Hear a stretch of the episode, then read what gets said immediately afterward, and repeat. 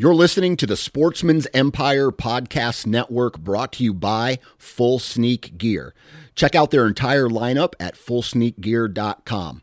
Also, be sure to check out our entire stable of podcasts at sportsmansempire.com. New from Moultrie Mobile, the Feed Hub offers first of its kind cellular connection and control for nearly any spin cast feeder on the market. When used with the Moultrie Mobile app, you can monitor feed and battery levels, run feeders on demand, receive alerts when feeders are clogged, and remotely adjust feeding times. The Feed Hub is ideal for anyone who maintains feeders. Remove the guesswork and save time by planning feeder maintenance before you drive to your hunting property. For more information, visit moultriemobile.com.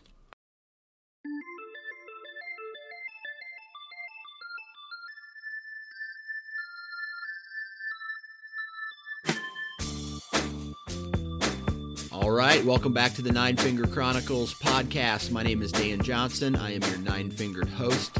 It's the Nine Finger Chronicles podcast because I only have nine fingers, uh, believe it or not.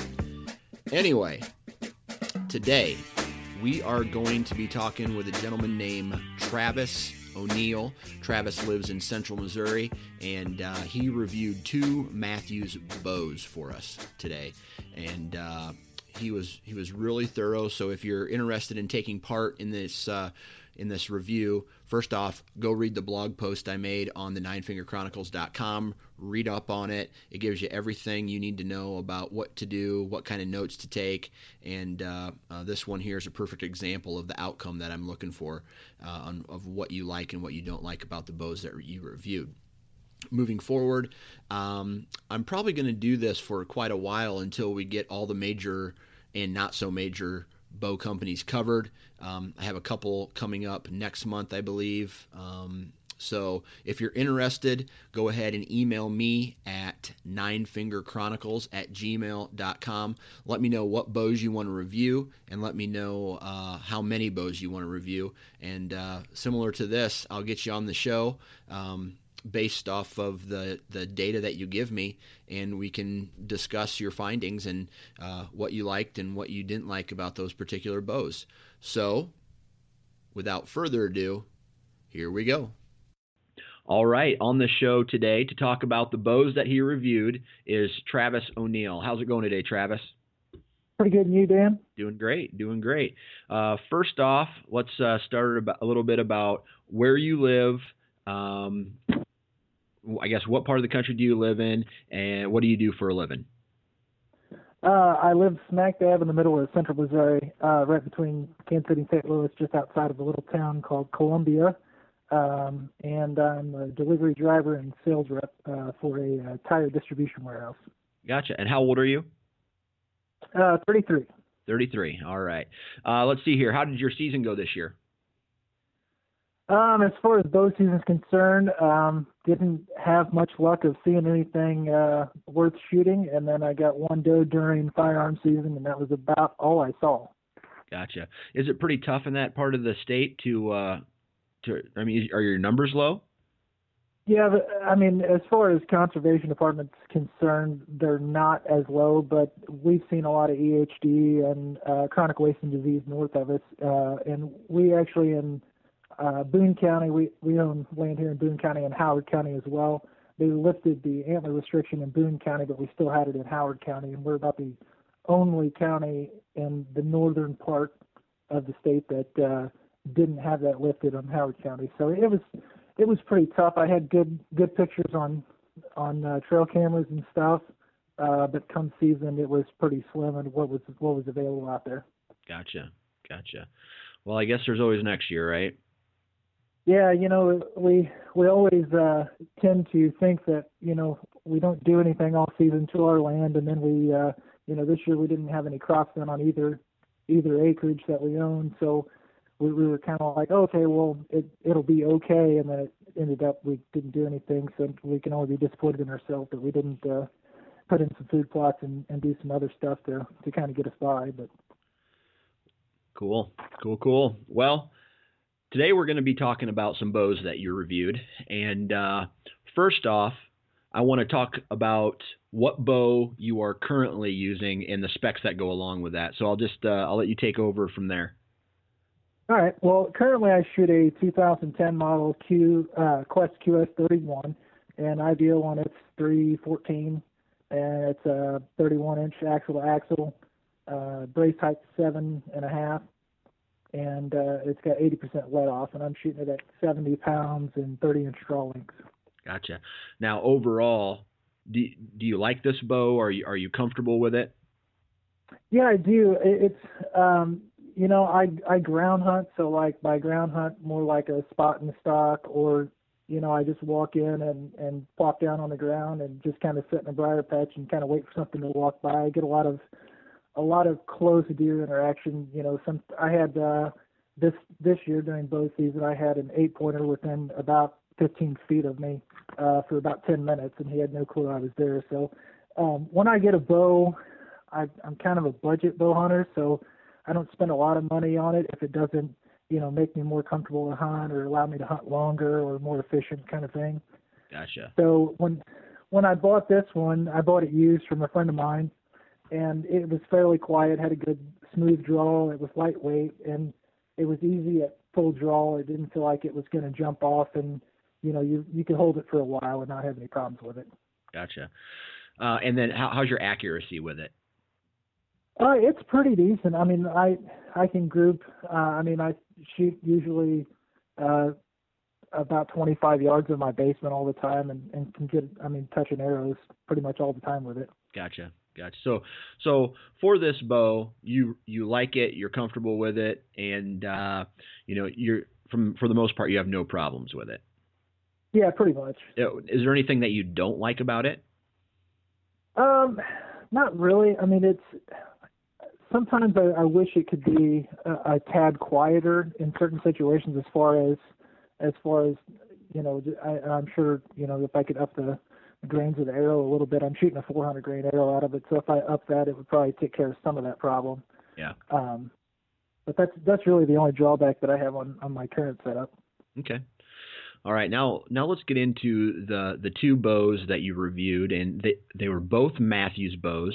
And uh, the first bow that you reviewed, uh, go ahead and talk about the Halon Six. Okay, the Halon Six, the one that I uh, shot was a uh, it was the uh, 343 feet per second IBO, uh, and it was at 70 um, and also 30 inch draw length. The axle axle on that particular bow was 30 inches and uh, it had a six inch brace height, of course, for the Halon 6. Uh, and then it had 85% let off. Um, and it was a, it shot really well. Uh, it, it was very comparable to what I had, except for the draw cycle was a, a, a tad bit smoother, and I think that probably because it had dual cams on it. And then, uh, you know, it was it was quiet as well. There was no hand shock to it. Um, the the um, the riser definitely looks better than they have in the past with their grid lock pattern. They now have a more of a bridge style riser, like kind of like everybody else has been going to over the last couple of years. Gotcha. Um, and then just just for a reference, how tall are you? I am six one, and I have super long arms, so I I uh, gotcha. I shoot a thirty inch draw, and okay. it's all of the draw that I can get. okay. So how did it how did it feel in your hands? It was good. It was uh it felt just a shade heavy. Uh but as far as shootability wise it was good. It was easy to hold back. Uh it it didn't feel like it wanted to jump off the back wall and it, it it was okay. It was it was pretty balanced. Um and of course it didn't have anything on it like there was no stabilizer, no sight, none of that stuff was on it. So I mean I, I don't know if they do that just so it's you know easier to be balanced with nothing on it or or what gotcha gotcha so let's go about let's go over what you start off with the dislikes what did you dislike about this and, and explain in detail uh, just a couple things. The the looks of the new cams, I just as far as appearance wise, I didn't really like. They were kind of big and bulky looking, and it didn't really look like it was going to shoot that well just by the looks of it because they were so bulky. Um, but it ended up it shoots out fine. Um, the only thing I don't like about the new Mathews is the the flat back grip that they have. It's kind of like a rubberized style grip, and it it to me, in my opinion, it feels kind of weird because I'm used to just hand on the riser kind of thing. So And then does that that that grip is it is it too big for you? Too small for you? Does it? I mean, does it slip in your hand? It's it's one of no it's it I mean the size is okay it's just that it kind of almost feels like it catches your hand kind of like a you know like my my particular bow it's it's all riser in your hand except for you've got some pads on the outside for grips Gotcha. and so like it just was kind of sticky on your hands once you held it you know held it for a while and then picked it up to shoot it it, it was just kind of it felt real sticky on your hands which I didn't really like because I like when I shoot I just kind of you know, let the bow kind of fall. And this one kind of felt like it kind of caught on your hand a little bit. Okay. All right. Um, and then go into to what you did like about it. Um, you know, it was it was fairly quiet. There was no hand shock to it at all. Um, and and to pull back, it was a real gradual pullback. It wasn't, you know, there was nothing in the middle that really had a big hump to get over. Um, and and the valley was pretty big on it. It it was really nice to shoot, uh, and it was very comparable to what I have now, except my my bow that I currently have is just a little less smooth. Gotcha. Gotcha. So, um, did it feel like it was going to jump out of your hand at all? I mean, when you were at full draw, how did how did you feel? No, it was it was fine. It it, it was a very you know I guess with the 85% let off, it I mean it held a little bit better than my bow does, and, and I guess that could be because I'm used to mine. I can I can hold it for quite a while. Um, and I just went down and picked this one up. It's the first time I ever shot one. Um, but it, it, it didn't feel like it was going to jump at all.